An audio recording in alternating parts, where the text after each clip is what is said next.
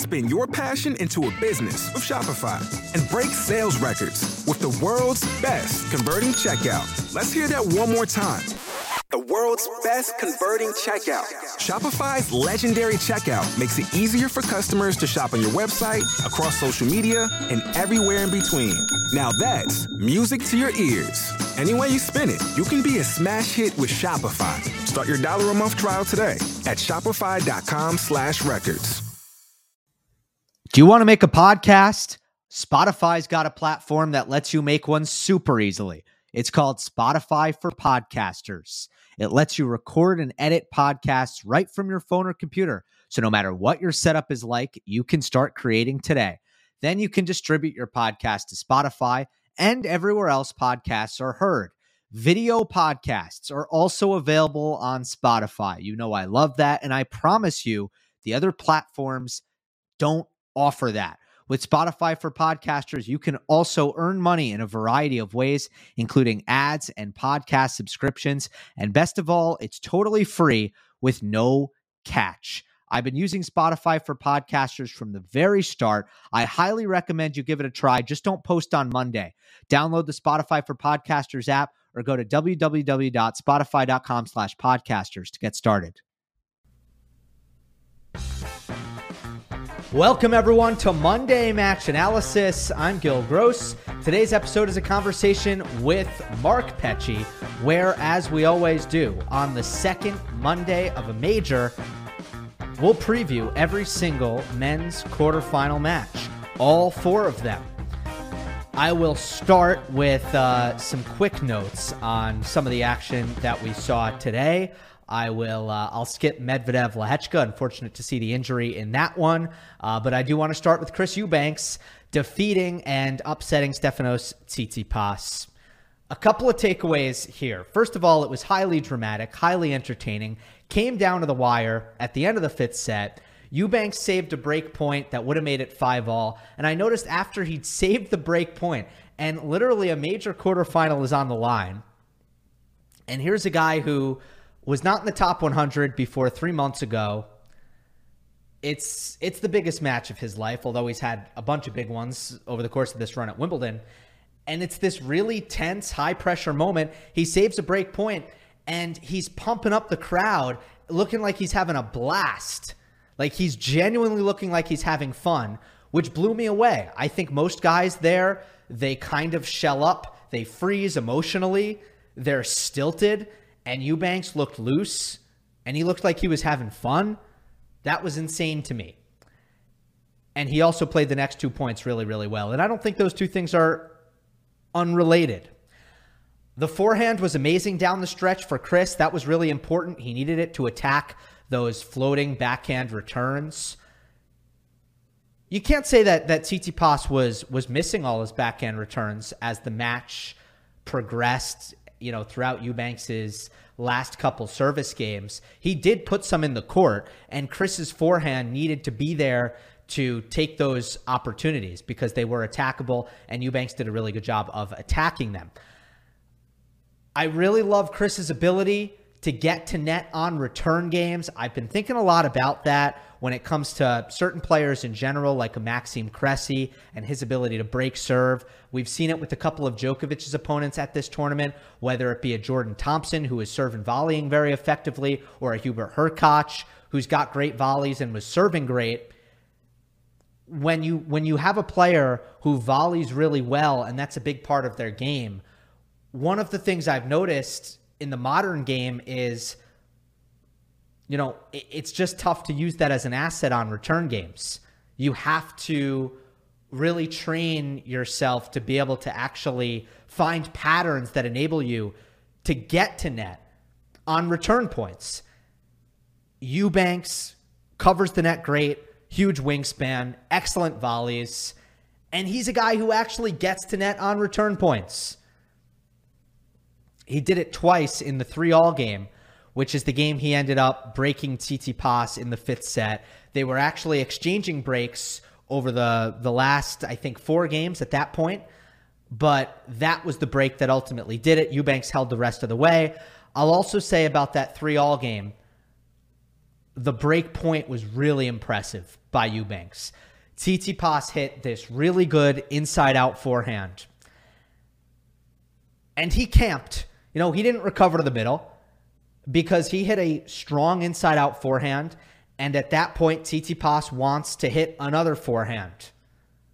And because he hit the ball well inside out, good depth, good pace, good width, he anticipated that Eubanks was going to come back cross-court because it was going to be a difficult change of direction.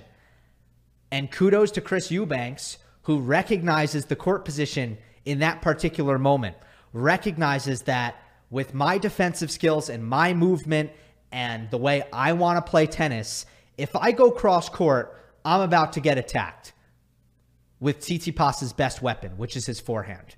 This is the moment. Even though it's a difficult change of direction on my one-handed backhand, this is my opportunity to take matters into my own hand and hit the drive down the line. It was risky. I don't know that he would have made it ten out of ten times in terms of how high percentage the shot was, but he absolutely nailed it. He struck it so clean. He timed it perfectly. It was a winner down the line, and that was how he uh, converted the break point. But another key to Eubanks ultimately winning the match was not just how he played down the stretch of the fifth. He had to figure out a way to steal one of the first three sets where I, I think in most aspects of the game, he was second best.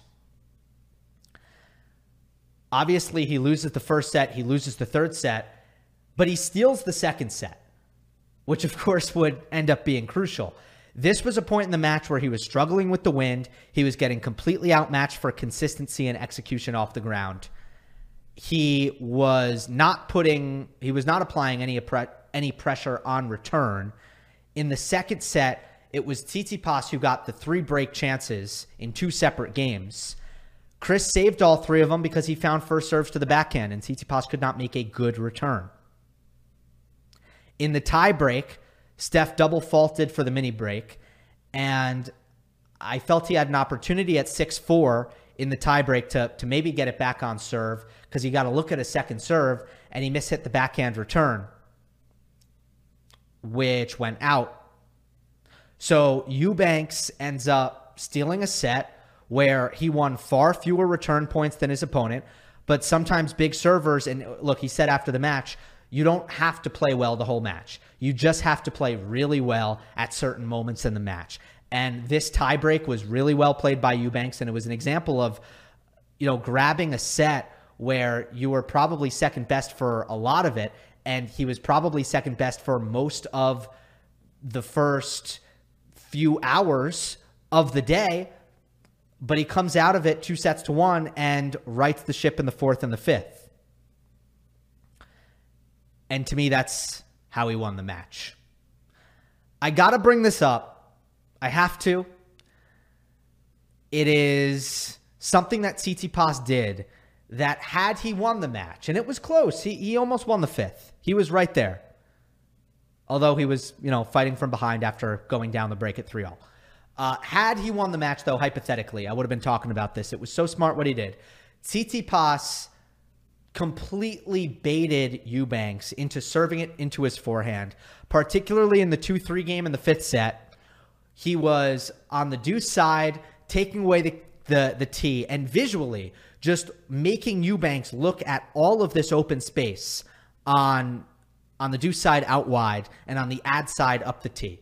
It was just about where Tsitsipas was standing. He moved way over to his left, and I, I do wish as I was watching it, I was like, come on, Chris, don't fall for it. He fell for it, though. And by by the ner- the nature of Tsitsipas's return position, he got Eubanks to serve for the forehand that entire game at two three.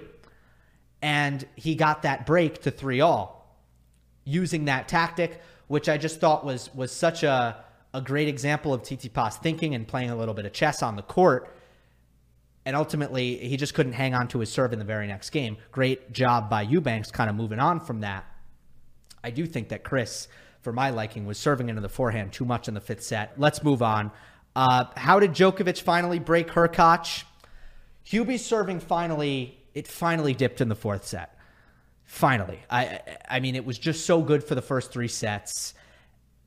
he was at seventy-eight percent first serves in heading into the fourth. He ended up down at fifty-eight percent in the in the fourth set. So significant dip in first serves in. Aces were down as a whole on Monday. You know, he hit twenty-three aces in two sets on Sunday. He hit ten aces in two sets on Monday. It looked like Novak was reading a little bit better, reading it a little bit better. Maybe it's the conditions changing with the roof opening. I don't know. three all, Novak finally gets the break. First time Hurkacz was broken all tournament long. First time Novak was able to break him. It took a while. And Djokovic just, he showed his class in this three all game. That's all I'll say. Because Hubie made plenty of first serves. He lost four points in this game where he made the first serve. Love all, fifteen all, deuce, add out. And look, it's one thing if Novak kind of, I don't know, makes a stab return and puts the ball weakly into the service box and Hurkacz misses a plus one forehand. That's one thing. And then I would say, like, all right, you know, it's kind of bad by Hurkacz. Good job by Djokovic by for making the return, but you can't give him much more credit than that. These returns were even more than that. These were genuinely neutralizing returns by Djokovic, four of them in this game, which is unbelievable against this serve.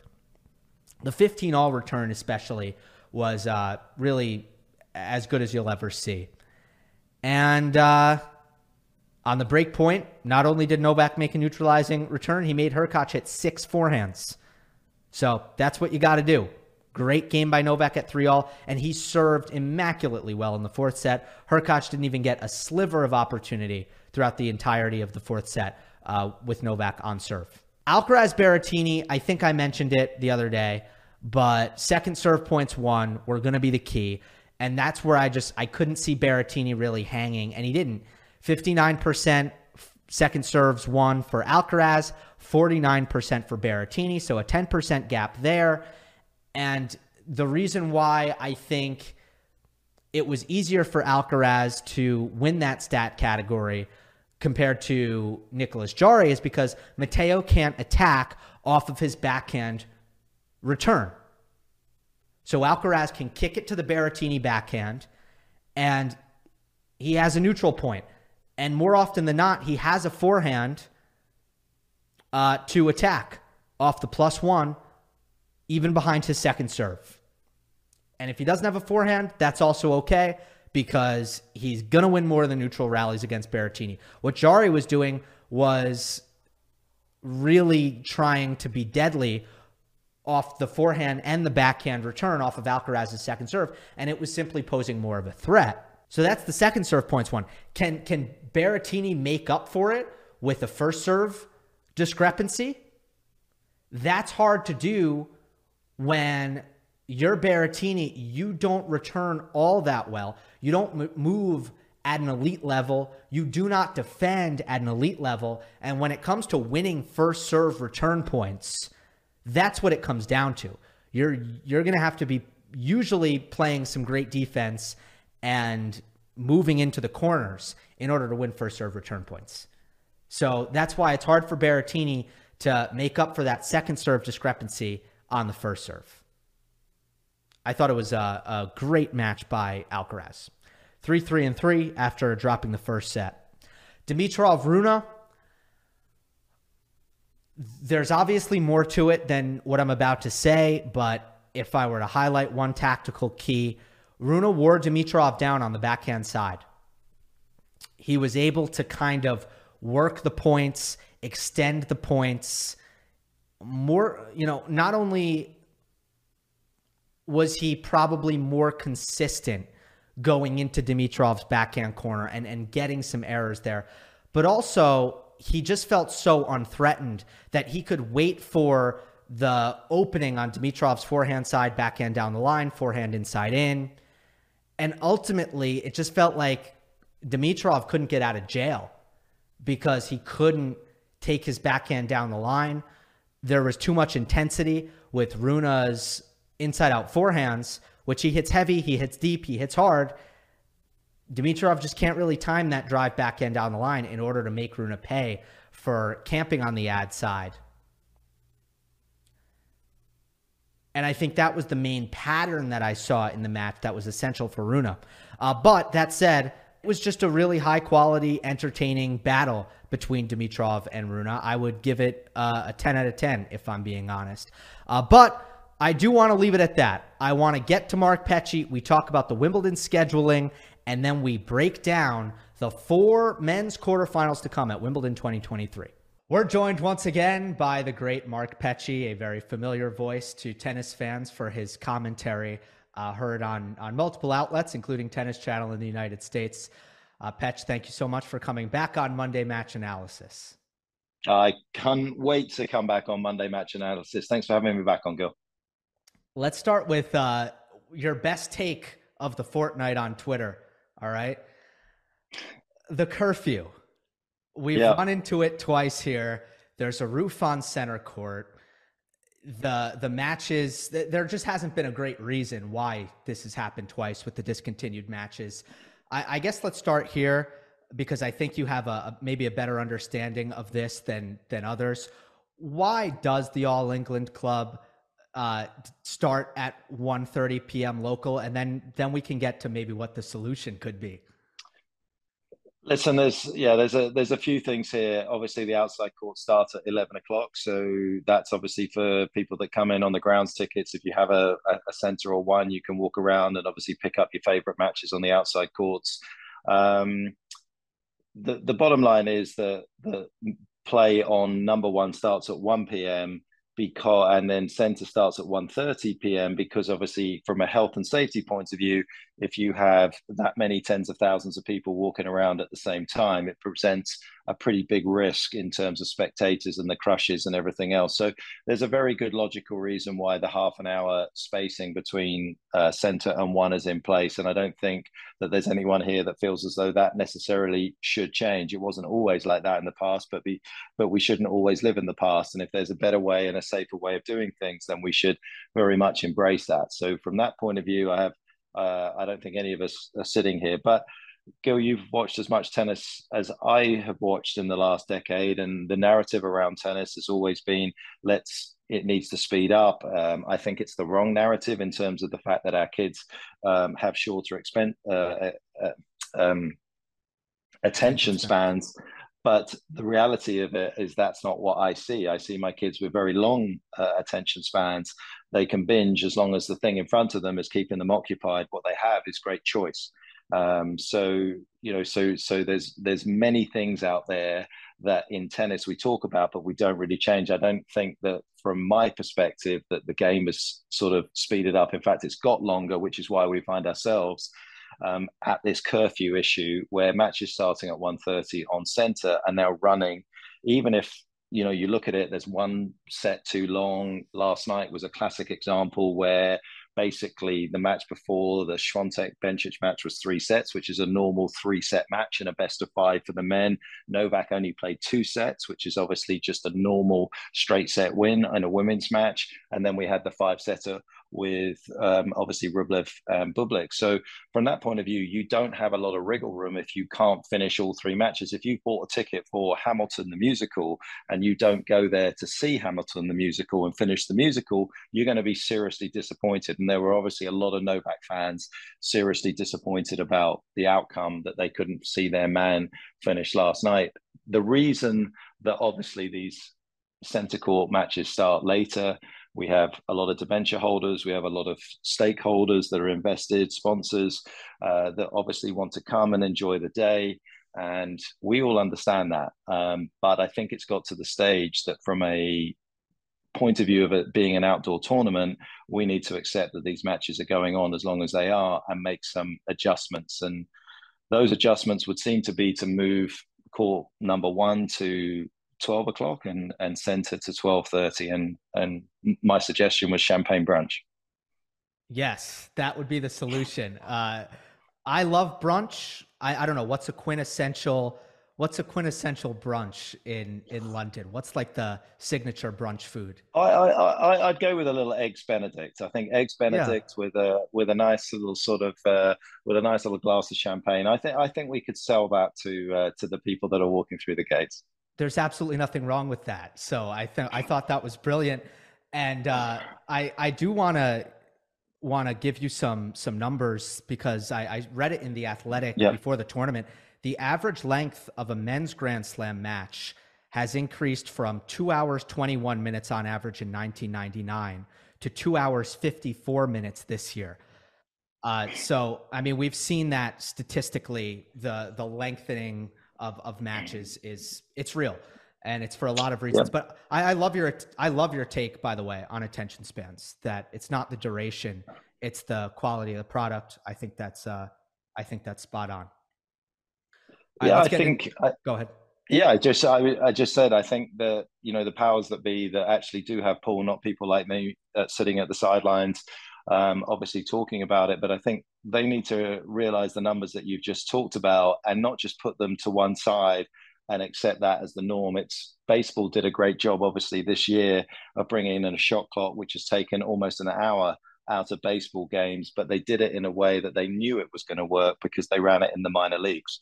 Um, tennis brought in the shot clock without really running it at any kind of test, and it's actually produced longer tennis matches. And, and we shouldn't just accept that. We should try and figure out a way in this sport to take some of the dead air out of it. Yeah. And I would also add, not only is it bad for Novak fans, the, the, the people who bought tickets to watch the conclusion of all three matches, also there's a competitive imbalance.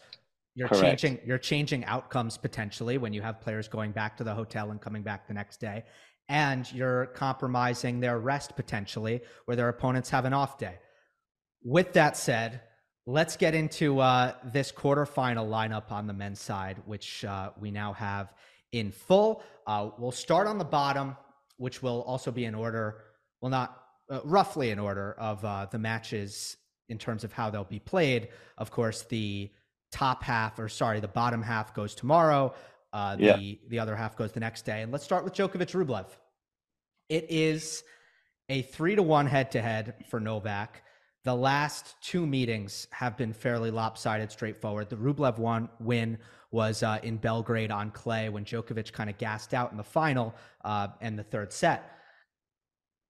I guess, you know, with Novak being, of course, the big favorite in this position and being so on top of this matchup, I guess the question centered around Andre is, what would be the arguments if you had to lawyer up for him that it's going to be different this time?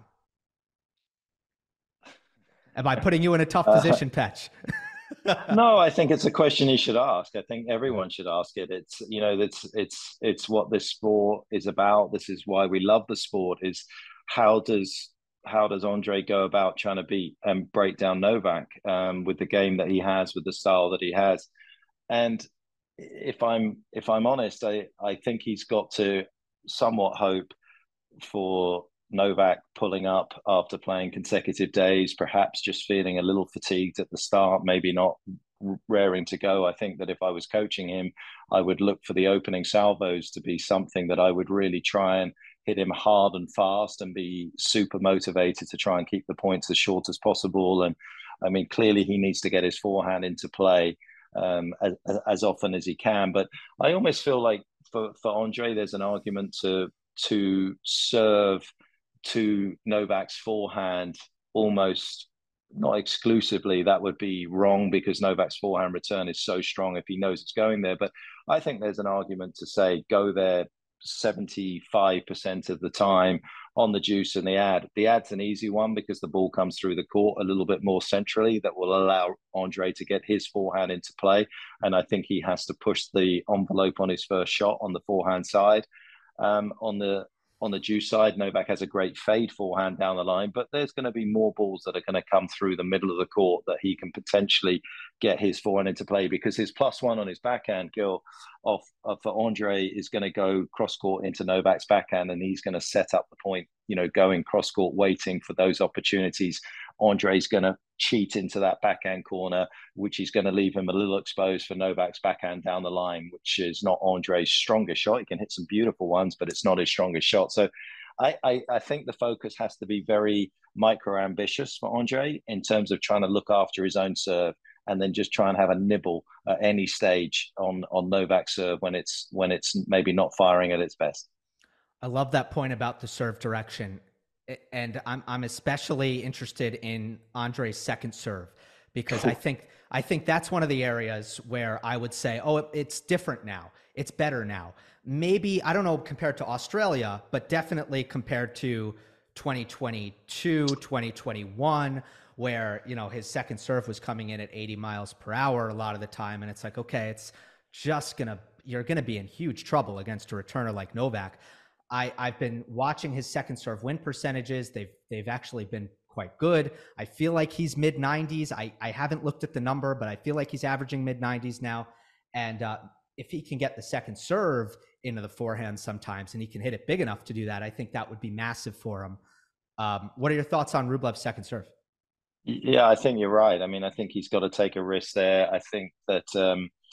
He's got to try and hit more slice serves. He's got to try and curl it. The kicker is going to get fed straight into that two-hander of Novak, which obviously on the ad side is going to be the diagonal da- dagger straight cross-court more often than not. And then he's going to be obviously plus-one-ing with his two-hander. Similarly on the juice, you're going to throw the kicker in there. Novak's just going to just direct it straight into the two-hander. I, I agree. I mean, I think he's... I would like to see his uh, roll the dice a little bit on that second serve potentially, and, and and go a little bit bigger with those numbers, and maybe even squeeze it up to around one hundred into that forehand side. He will serve some more doubles, but I think the the risk reward profile hopefully for him would be significant enough to kind of give himself a little bit more um, safety in terms of protection of that second serve, and just accept those those double faults. Of course, the harder you hit the ball, the further it travels, hopefully the slightly deeper in the box, which will keep Novak slightly more at bay. Listen, it's a tough proposition. If it was easy, Novak wouldn't be sitting with the most Grand Slams of all time. Yeah, exactly. Uh, Rublev um, also trying to make his first major semifinal, oh and seven in quarters. This is a tough spot for him. Uh, my, my second argument would be that with the Monte Carlo title, uh, there might be more big match confidence for Rublev. So I do hope that at least uh, we get his A-plus game. And I do think nowadays there's a little bit of a higher chance of that happening, because I, I think there's a bit more belief uh, and I guess uh, security and comfort in, in what he's accomplished in some of these big matches. Let's talk about Djokovic coming in as the major uh, favorite in this tournament. He's had some close score lines, particularly with Hurkacz and Jordan Thompson. H- have you seen any cracks? Um, not really. Um, I, I, I actually sat on the court last night to watch Novak live, uh, which is always a privilege and a joy to watch somebody that can return a tennis ball that is consistently coming in the one thirty-fives plus and getting it back into play and taking away, you know, somebody's best asset and at least making them work hard. I know there was, you know, no breaks in those opening couple of sets, but the, the quality of Novak's return off those serves consistently is just, it's it's mind-bending, to be honest. Um, his serve is is just so well-placed consistently. It, it, you know, for somebody like Hubie who can roll the dice on returns because his serve is so dominant that he can take some risk, Um, Novak just looks so secure under pressure that I, I don't think Hubie could serve much better than he served yesterday, um, and, and you know did a great job of it again today. That's the problem, and and I actually saw Nick Kyrgios's tweet about the fact that it's you know Berrettini uh, potentially was going to be somebody that could trouble Novak on the grass because he has a serve like Nick's, and you know, obviously that didn't happen for Matteo today, but I'd, I'd have to concur with Nick's conclusion that it is incredibly difficult to see somebody beating Novak without a serve that is of that quality. Yeah, and I, I can be on board with that. I, I would answer the question the same as you did. I haven't seen any cracks. I would push back on if someone said the match with Thompson, the match with Hurkacz, if somebody said something like, well, he almost lost, he could have lost, I would push back on that, because while You know, Thompson served and volleyed immaculately, Hurkacz served incredibly. It's as well as you can serve. Novak took care of his own serve against both those opponents. I don't think Thompson had a break point. Hurkacz had had one look over four sets. There was one look, and he converted. So it's like, were they close, or were they just serving great? And I would I would go a little bit towards the latter, not to take anything away from them. I just don't one hundred percent think Novak was close to losing the tennis matches. Not at all. And I think you make, you know, the most salient point is that Novak's serve is just, it's a rock under pressure. Um, he gives you very few kind of looks, and the, the nature of the surface is always going to make these matches close. And I think that's one thing that's really admirable from all the players that we've witnessed over the years, from from from Roger, from Novak, from Rafa to Andy, on the grass courts that they've dominated, is the fact is that these matches will be closer than on clay, on hard, more often, because there is just the element the serve can get you out of trouble. It can get you that many more free points, regardless of, you know, the naught to four shot rally status. The serve is going to be more productive on this surface. And yet his mentality, his calmness under this onslaught, knowing that if they get into a baseline rally against Hurkacz, Novak's probably sixty forty, if not seventy thirty favorite to win it. And yet mentally, he is a giant. Yeah, well said. Sinner, Safiullin.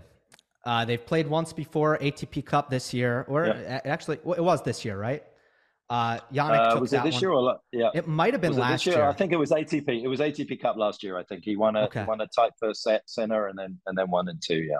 Okay. Yep. Thanks for that. I I knew it was A T P Cup, but got fuzzy on the year. Yeah. Uh, no. Yeah. Jannik Sinner. There's been a lot of changes down uh, down under. yes. Yes. Uh, Sinner with the chance to reach uh, his first major semifinal. The draw has been ideal. It's a lot of pressure. It's a lot of pressure on a guy who hasn't done it, who's now expected to do it. I feel like that's his biggest obstacle. Uh, but I think he's handled it really well so far. You can speak on that. Um, I also am curious what you think of his new serve. Yeah, he's gone through a few iterations with the serve at the moment. And I think that he's obviously trying to find the optimum stance. He's trying to find the optimum sort of feet position, whether that's platform, whether that's step in, pinpoint. Um, listen, I, lo- I I love all that stuff, Gil. I mean, you probably followed me enough to to understand that I am a big fan of technique. I am also a very big fan, by the way, of mental strength, but I am very big fan of um, of technique. And I and I think that sometimes we live in a in a society that is very big on cliches in terms of ten thousand hours, things that we can package nice and neatly. Uh, we like to lose the nuance in, in discussion. Um, and it's very easy to say that hard work, you know, outworks talent all the time and all of those things. But, but ultimately, when I watch a lot of sport, I see technique as being equally as important as, as any of those things. I, I, I meant it when I said it yesterday about Hubi's forehand. It's just not as good technically as Novak's. And, and so when it breaks down in the big moments, people will always go to the fact that he's not mentally strong, but I will go to the fact that it's just a little flawed as a, as a technique. And I think from that point of view, um, it's, it's really important for people to understand that th- those kind of changes that Jannik is going through at the moment um, possibly will go back two steps to go one step forward. But I think they're ultimately so important because the security that he will ultimately have, knowing that he's found the right serve for his game and the right technique, will hold him in good stead as he picks up Grand Slams, which I've had no doubt he will do. Yeah, I really admire whatever I whatever the result is now or yeah. next month or the month after. I really admire the fact that he's like, okay, my serve right now, it's not good enough. I want it to be better, and I'm willing to take risks and make changes in order to make it better. And it reminds me a lot of the big three, honestly. Yeah, and I think if you go back and look at Rafa's forehand over the years, you're going to see many iterations of that forehand. We see the follow-through a lot of the time, and everyone always, again, wants to see the finished product. But if you look at his backswing, um, you'll see a racket face that points down the court throughout the course of his career. You will see a racket face that points to the side of the court on the backswing um, before he starts coming through. He is, he's changed his serve, as everyone is well aware of, in terms of what he's been trying to get out of it and, and pace through the bounce and all of these little things. Look at Andy, even at this stage of his career, still not stepping back on his back foot anymore, wanting to use a little less leg drive, but more arm speed to try and keep the pace through the bounce.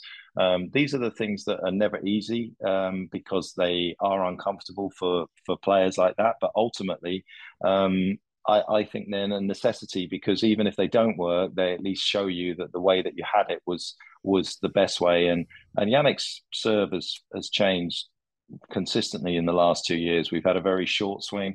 We've had a very long swing that's gone in behind his back leg. It's gone from the outside of his left leg. So there's been a whole bunch of things, but he is looking for something that gives him the kind of free points that, or, or even strategic serving that he needs. Safiullin uh, beat R B A in the first round, who was my pick to make yeah. a quarter out of this section. Uh, a quarter that, and by the way, wrong. Uh, yeah, exactly. It was like, you know, it, it was easy to identify yeah. that we could get a wild card out of this part of the draw, and uh, not not a literal wild card, a figurative one. No. In in yeah, Roman Safiullin. None of those British ones. yeah, exactly. Uh, also beat Chapo. From what I saw, you know, from R B A, I, I was expecting a a, a yeah. better level than, and Chapo had had the knee issue. This is Safiullin's second top ten match. To be honest, I, I don't really know what to expect from him. And I guess my assessment uh, of, of him as a, as a player from what I've seen, which is admittedly not as much as I would like, is uh, he's going to go after his ground strokes. He's going to hit them big. He's going to hit hard to small targets. And uh, we'll see what happens. Do you have uh, anything, any more Roman Safiullin to add? Uh, no, not in not in that regard, because I think this is one of those those matches that I think from a top player's point of view, which Jannik is, and he's in that category, uh, is that he is better in nearly all of the categories. This is a match that Jannik should feel comfortable, even at a huge occasion, going out to play his type of tennis. I know that tennis matches in general, are, uh, there's wafer thin margins at times. When we look back at them in terms of points won, you just need to look at Świątek's first set against Bencic. She was ahead in every single category, apart from the one that mattered, which was actually winning the set. But every other category in that opening set against Bencic, she was ahead of, just not the one that mattered, which was winning the set point. Um, and and I've always said, and whoever I've worked with, this game can be super complicated if you delve too deep into data in matches like this. You need to make sure that your game is better than ninety-five percent of the players out there if you can. And not everybody can, but if you are lucky enough to be given certain talents, to make it better than ninety-five percent of the players, because then you don't have to worry as much about strategy because you are simply better, which makes it a lot calmer for you to go out in these moments and actually know that you're going to be able to dictate and the match is going to be played on your terms. And that's kind of how I see that matchup going, that Sinner should feel comfortable enough that his his best tennis, regardless of the strategy that's brought from the other side of the court, will be good enough for him to get through. Yeah, one hundred percent. I think it's managing the nerves ultimately. If those set in with the Correct. expectations on his shoulders, that's that's the main key for him. Uh, Medvedev versus Eubanks. Really excited for this one. They've played once before. It was in Miami. Uh, it was close in the in the opening set, especially. Uh, Chris yeah. Chris feels as though uh, this rain delay allowed Daniil to actually make some adjustments that were effective adjustments, uh, such as kind of moving up on on the second serve, which is interesting because watching Medvedev throughout Wimbledon, my observation has been he hasn't adjusted all that much. He's pretty much playing his game. Uh, I haven't seen a drastic increase in aggression. I have not seen a drastic change in court positioning. Uh, do you think that could cost him, or or do you think it, it comes back to Daniil uh, in a similar vein to what you just talked about, is doing what is going to allow him to play his best tennis?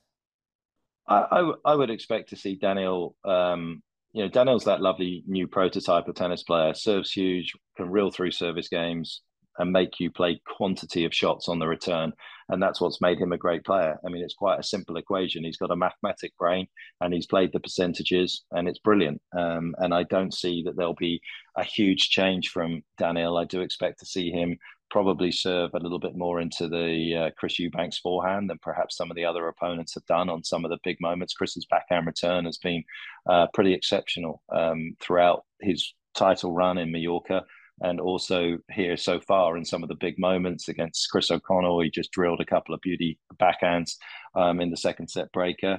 And I think that Daniil will probably not give him as many opportunities, or he will certainly serve a little quicker at times into that backhand side if he has to go there, or into the body of Chris. Um, I, I actually think to be honest, Gil, this is this is a fun match for both. I mean, Chris's serve is going to keep him very competitive, but if I was in Gil Savara's shoes, I would want Daniil to make Chris hit as many tennis balls as he can. If if you can make the first set last over an hour, if you're Daniil, um, that is a great outcome, even if you lose it, because Chris has played so much tennis in the last few weeks that you have to figure that at some point the emotion, the run, the uh, everything that he's invested in this particular wonderful story is probably going to run out on him. So you, you, if you're Gil's, you'll just fight for the first set, make it last, even if he's playing lights out tennis, just try and get yourself through an hour. Even if you lose it, that's a great out- outcome for you. Make him hit as many balls. I wouldn't expect to see Daniil come out early on and really take on Chris's second serve, drill the backhand cross into the one-hander. I would expect him to play from deep and just try and extend rallies against Chris as much as he can, try and pick him off if Chris is going to start making some deeper runs from from just inside the baseline to get himself into the net. So I think from from the way that I would look at that match, this is a match at this stage of the tournament, given that everything that Chris has been through, that Daniil will feel my my normal style should be good enough. Yeah, I totally agree. And I, I think Daniil's return will give him the ability to accomplish that mission. That's the big difference between the, if from Eubanks' perspective, playing Tsitsipas and playing Medvedev is it, you hit a good first serve in a Tsitsipas's backhand. And if you don't win the point outright, you're probably going to have an opportunity uh, to finish or attack the next ball in a big way. And uh, Daniil is going to make more. And uh, I I love actually the term just quantity of balls. And I think that's what Eubanks is going to get on serve. That said, with the offensive repertoire that Chris has displayed, and I, I saw a great stat on Twitter from uh, from Reem, Uh, that Chris has hit two hundred forty-seven winners en route to the quarters, yeah. which is the second highest ever in the Open era uh, through the first four rounds. I don't know if that's a Wimbledon statistic. I assume it is, not uh, all yeah. majors. Okay, so it's a Wimbledon stat. That paints a great picture of of Chris's ability to take the racket out of your hands. And I I almost feel with when with this matchup, if if Eubanks has a plus, plays clean, he could do it. It's just he's going to have every opportunity over and over again to make mistakes and to miss balls. And I, I actually think Daniil will be effective in that strategy. I think that he's just going to get enough. He's going to put enough in the court to find errors. But I think if Chris plays clean, I think I think he can win. Yeah, I, I mean, look, I, I think I think he can. I think there's one big difference. The likes of Cam Norrie that he played, lefty, big heavy spin into the single-hander of Chris. That comes up at a nice height for somebody of Chris's height. Uh, Chris O'Connell, one-handed backhand, loads more spin, as you know, Gil. Ball comes up nice and high into the ba- into the backhand of Chris Eubanks. Um, obviously, we have that with Steph. We have a, a definite weakness with Steph on the on the single-hander. Uh, you know, I, I saw us. Uh, I have a stat with Andy when he beat him in Stuttgart against Steph, where he made seventy percent plus of his forehand returns, and he made barely thirty percent plus off the backhand side. So you have a real go-to place when you're taking on Steph. You don't have that against Daniil. You don't have a, a place where I could say for sure you go here. You're you're going to be in in the pound seats. He's going to make more backhand returns than he's going to make forehand returns, Daniil, in general. Um, but that backhand is one of the flattest out there. Chris is going to deal with a completely different ball coming through at a completely different height into his one-hander. He is not going to be able to flatten out as much. He's going to have to put a little bit more pace on it. He's going to have to get down to that ball. And for me, the way that Daniil hits the forehand, that's going to be, again, something that's going to be a little bit different for Chris's forehand. But for me, the biggest differential that's coming up for Chris is going to be the backhand side from Daniil um, coming into his one-hander. He's not going to be able to be as aggressive as you so beautifully pointed out in terms of the winners that he's produced. Yeah, uh, that's great. Something I, I hadn't considered. I think Daniil's backhand cross-court is as unattackable as it gets. Like, you just don't get anything to look at off of it, uh, which is a great power. Yeah, and, and that's where we are as a sport. Will you won't see that, will you? You, you can't quantify that because you'll see an unforced error from Chris, and it will it will seem as though Chris has made a bad choice or Chris isn't playing well. But it's it's a neutral backhand from Daniil that puts you under pressure to make something happen, because Chris isn't going to want to play nine-shot rallies consistently. It's not that he can't win them against Daniil, but he doesn't want to play those consistently. But that that neutral backhand from Daniil into a big target coming through at a low height is actually on a surface that he hasn't necessarily conquered yet, Daniil, is a big advantage for him. Yeah. All right. One more. And it's it's a matchup I've really wanted to see for a long time now. And it's it's almost strange, in a similar to how we didn't get Alcaraz Djokovic when we were asking for it for so long. It's almost strange how long it's taken for Alcaraz and Rune to play again uh, since uh, since Paris Bercy. And I'm going to be a bad host here and not set you up very well, because these guys are so complete that it's hard for yeah. me to pick keys to this matchup. When I think about it, it's not obvious. And I, I have an answer, but I want to see what you say, just kind of open-ended. What, what are you zeroing in on when you watch this matchup? For, for me, it's all about how well they serve off their first serve in terms of maneuvering their opponent around. It's not about the free points that they make. It's about the strategic serve that, and how often they can both get their forehands into play. How often can we make that combination happen? It's just how you would move your chess pieces right at the start of any chess match. How can I do that most effectively to put myself in a position to win? I, I don't think this is in any way about pure power. Um, they both have power. They both have deluxe power, actually, um, when they need it. They both can drop the hammer on their serves. Um, they both can obviously gun their forehands. Um, I would say at times Holger feels as though he has easier power off the two-hander. I know how good Alcaraz is, but I watched Holger tonight in a couple of those kind of neutral rally situations with Grigor, and he just fires it line, and it looks so balanced um, that he never looks as though he's in trouble. It, it, that is a marginal thing, but f- for me, Gil, it's going to be very much about how both of them can can get their opponents out of position to keep control of the points. I, I think unforced error counts is going to be um, very significant in terms of a player that's feeling as though they are dancing to somebody else's tune, trying to hit their way out of trouble because they're not able to dictate. We saw Holger tonight using the high rolling forehand into the single-hander of Grigor, giving him no pace, uh, changing it in terms of the shortness to, to the depth, and then seeing space into the forehand side to try and exploit that. Um, it won't be as easy to do against Carlos with the two-hander, but for me, uh, the serve and where they serve um, and how they hit their plus one is going to be probably the most interesting thing for me. I definitely had the how they hit their plus one in mind. Yeah. And I think I, I think I do trust Alcaraz's forehand uh, right now more uh, than Holger's. I've seen different variations of Rune's forehand, but ultimately I like it when he's playing heavy topspin.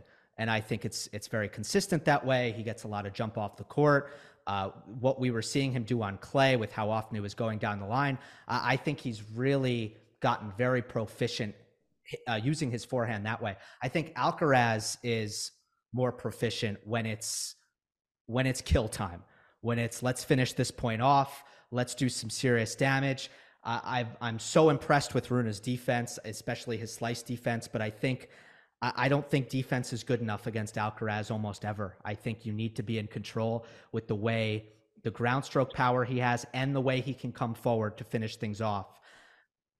I, I think but isn't I that just... the beautiful thing about this matchup, Gil? Isn't that the beautiful thing? Like we, we can sit here and I think both of them incredibly proficient when they get up to net. I, I've seen a few comments yep. about Holger not being a great volleyer. I, I, I, I, again, I put my hands up and say I don't. I certainly don't know everything, but I, I've watched Holger and I'm, and, and maybe I'm wrong, but I'm going to put him up there as one of the top five volleyers in the men's game right now. I think he has a great understanding of where to stick the volley. Um, he has a willingness and a love to come to the net, which counters an awful lot of the problems that other players do.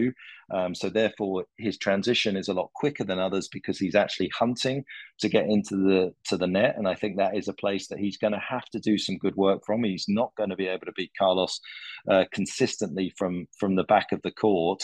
So I think you know, from from that point of view, I, I would say that out of the corner, uh, Alcaraz's forehand um, is is better at end of range than Holger's right now. That would be a play. I think I think Carlos going forehand to forehand. I quite like that play for him against Holger. I feel that gives him a few options. For Hol- for Holger, I'm looking at, when I'm looking for the neutral ball, I'm not looking at through totally through the middle. I'm looking at, at about a meter, meter half into the backhand side to try and stop Carlos from getting that forehand into play, but going big and quick through that particular segment. Not straight. We love to talk middle, but it's a bit too general in a match like this. I think you've got to go middle through a meter, meter half off that middle to just try and find the two-hander of Carlos to keep him quiet. And then if you see some space, when you go wide, you're going to have to attack it and and, and take that risk on. Yep. Uh, you and I love tactics, uh, very much so, but as I as I learned the hard way in the Roland Garros semifinal this year, uh, sometimes it's unwise to ignore the mental part. Do you have any read on yes. do you have any read on um I guess how these these two, you know, look, they uh, Holger, I think for a long time has had almost a chip on his shoulder about, you know, I'm Carlitos's age and I'm yeah. pretty great too. So like, let's don't forget about me. And uh, I, I love that about Holger. I also think that Alcaraz has been in this, in this, these kinds of matches uh, for his age so many times, it's unbelievable. Uh, so, I mean, look, I personally think they're both going to handle the moment quite well, but I do want to ask the question to you. I think this is a very different situation for, for Carlitos, first of all. I think this is a very kind of, if you want to call a quarterfinal of a major, relaxed situation. There's not a lot of pressure on him to win Wimbledon this year. I don't think anyone's really kind of sitting there. Yes, he's the top seed, but everyone's that, that knows tennis, it knows that Novak's the red hot favorite to, to pick up an eighth title. So I think for Carlos's point of view, this is a very great learning curve where he's not really got the weight of expectation on him. I think he felt that at the French. I think he thought that he was the better player. There was lots of people saying that Novak was going to to win that particular match, and that was that was exhausting for him, and he admitted it afterwards. Uh, the whole weight of expectation, the time building up to the match actually caught up with him in the match. He doesn't have that problem here. He's he can relax. I think Holger has that problem far more. If if there was one person I feel that would probably struggle a little bit more physically, it would be Holger, because he is going to be amped up. He is going to be ready to go. And as you just rightly said, prove a point. This is his time. He said he wants to win a major. Here's a guy that's hit most of his goals in his life. He is super ambitious. Um, so from that point of view, this is an opportunity for him to really make his mark on one of the biggest courts, the biggest stages in the game of tennis. So therefore, he's going to have to manage that kind of fire in the belly that that obviously he he has, that's made him a great player. So I, I actually think that this is a little bit of a flip from what you talked about the semis of the French. That's a by great argument. That's a great argument. You convinced me. By the way, I am a fully paid up, subscribed fan member of the Holger Rune Club, because I think Holger is. I, I know he's done a few things and probably said a few things that have definitely ruffled a few feathers, and he's had to learn pretty sharply that as a teenager, as a twenty-year-old, that you don't say and that are inappropriate. But at the same time, uh, I'm a I'm a diehard fan. I think I don't want to see him change too much from where he is. We we love to live in the past, um, and we love to kind of keep judging people on the things that we've seen from them in the past rather than where they've come to. Um, and I. And I think that he has improved for somebody that's nineteen-year-olds that doesn't need to improve, really, because he's a multimillionaire and he's going to be um, hugely successful. I think where he's come in the last twelve months is just sensational, and and and I'm I'm as excited as everyone about this clash. Yeah, I can agree with that. I don't think he's done anything in the last year, and I'm I, I never say who fans should like and who they shouldn't like. Yeah, right. But no, no, no. yeah, but at the same time, uh, he he's been. Basically, what I'll say and what where I'll agree with you is he has not done anything in the last year that calls his character into question. In the last twelve months, there's nothing. I mean, someone might not like what he's fist yeah. pumping or or he takes a medical timeout, but you know that stuff is is on court stuff. Uh, so I agree with that. Last thing, I just think it's worth mentioning. I, Alcaraz has played two bombers in a row here. Yeah, that. Is the play, play style that I, coming into Wimbledon, was most worried about for Alcaraz. If you're going to tell me Nicolas Jarry making seventy-six percent of his first serves and just crushing second serves off of both wings, that's the that's the worst case scenario, and Alcaraz gets through that and finds solutions there. You see that the same way? Yeah, I agree. I think everyone kind of feels as though that, but there's not any sort of genuine serve box out there. Um, you know, Berrettini isn't. It's funny, isn't it? Why is Berrettini not considered the serve bot? Well, he's got. I hmm, I don't know. Uh, he probably. I I, I think on on the scale of like how many skills, how much skill do you yeah. have outside of your serve? I, I yeah. would say Hurkacz is is a, a little bit more of one. Uh, but I mean, Berrettini, it's really the forehand after the serve. That's the amazing secondary weapon. Yeah, because I mean, Johnny Isner, amazing hands around the net. I mean, just, you know, fantastic. Riley, I wouldn't want to go in a baseline rally with Riley. He'd, he'd, mm-hmm. he'd cuff me every single time. Um, so yeah, it's just, it's interesting. I mean, I, I thought Carlos did an amazing job on the second serve at Berrettini. And that, that clearly is where you have Um, a game plan and you have an ability to go to work. I mean, the first serve, he can take the racket. We've seen it so many times from the Italian that, you know, he's he's dictating completely the pace of play. But to to come away from a match like that on a grass court, uh, for Alcaraz to win fifty-one percent of the second serve points, that that says a lot about the Spaniard's sort of pre-match strategy and also his ability to return a tennis ball. Yeah, and, and made m- many more returns than Zverev was able to. And and Zverev's a good returner. So so that was impressive Correct. to see.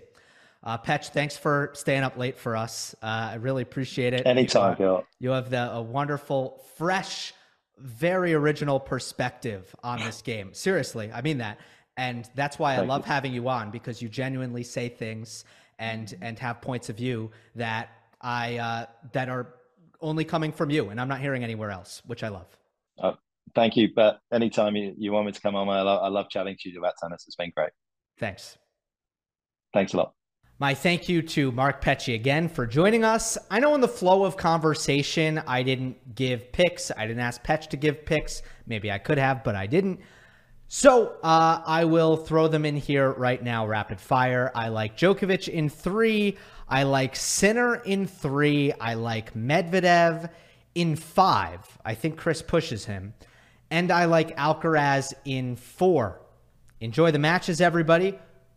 Hope you enjoyed. Don't forget to subscribe. I'll see you next time. Our house is a mess. Come on in. I'm Amber Wallen, internet comedian, plant queen, and host of your new favorite podcast, Fly on the Wall. Okay, that's pretty presumptuous to assume that this is going to be their favorite podcast, by the way. Like, come on, Amber. Anyway, that wasp that you just heard interrupt me is my husband. And co-host, Benjamin Wallen, also a comedian, and I host people at our home. I have a great wine collection in my cellar. Well, you it's mean not a cellar. The mini fridge. Yeah, it's a mini yeah, it's fridge. It's a mini yeah. fridge. New New episodes of Fly on the Wallin drop every Wednesday. Listen in as we discuss relationships, books, and keeping our sweet baby kid alive while we make laughs on the internet. Subscribe to Fly on the Wallin wherever you get your podcasts.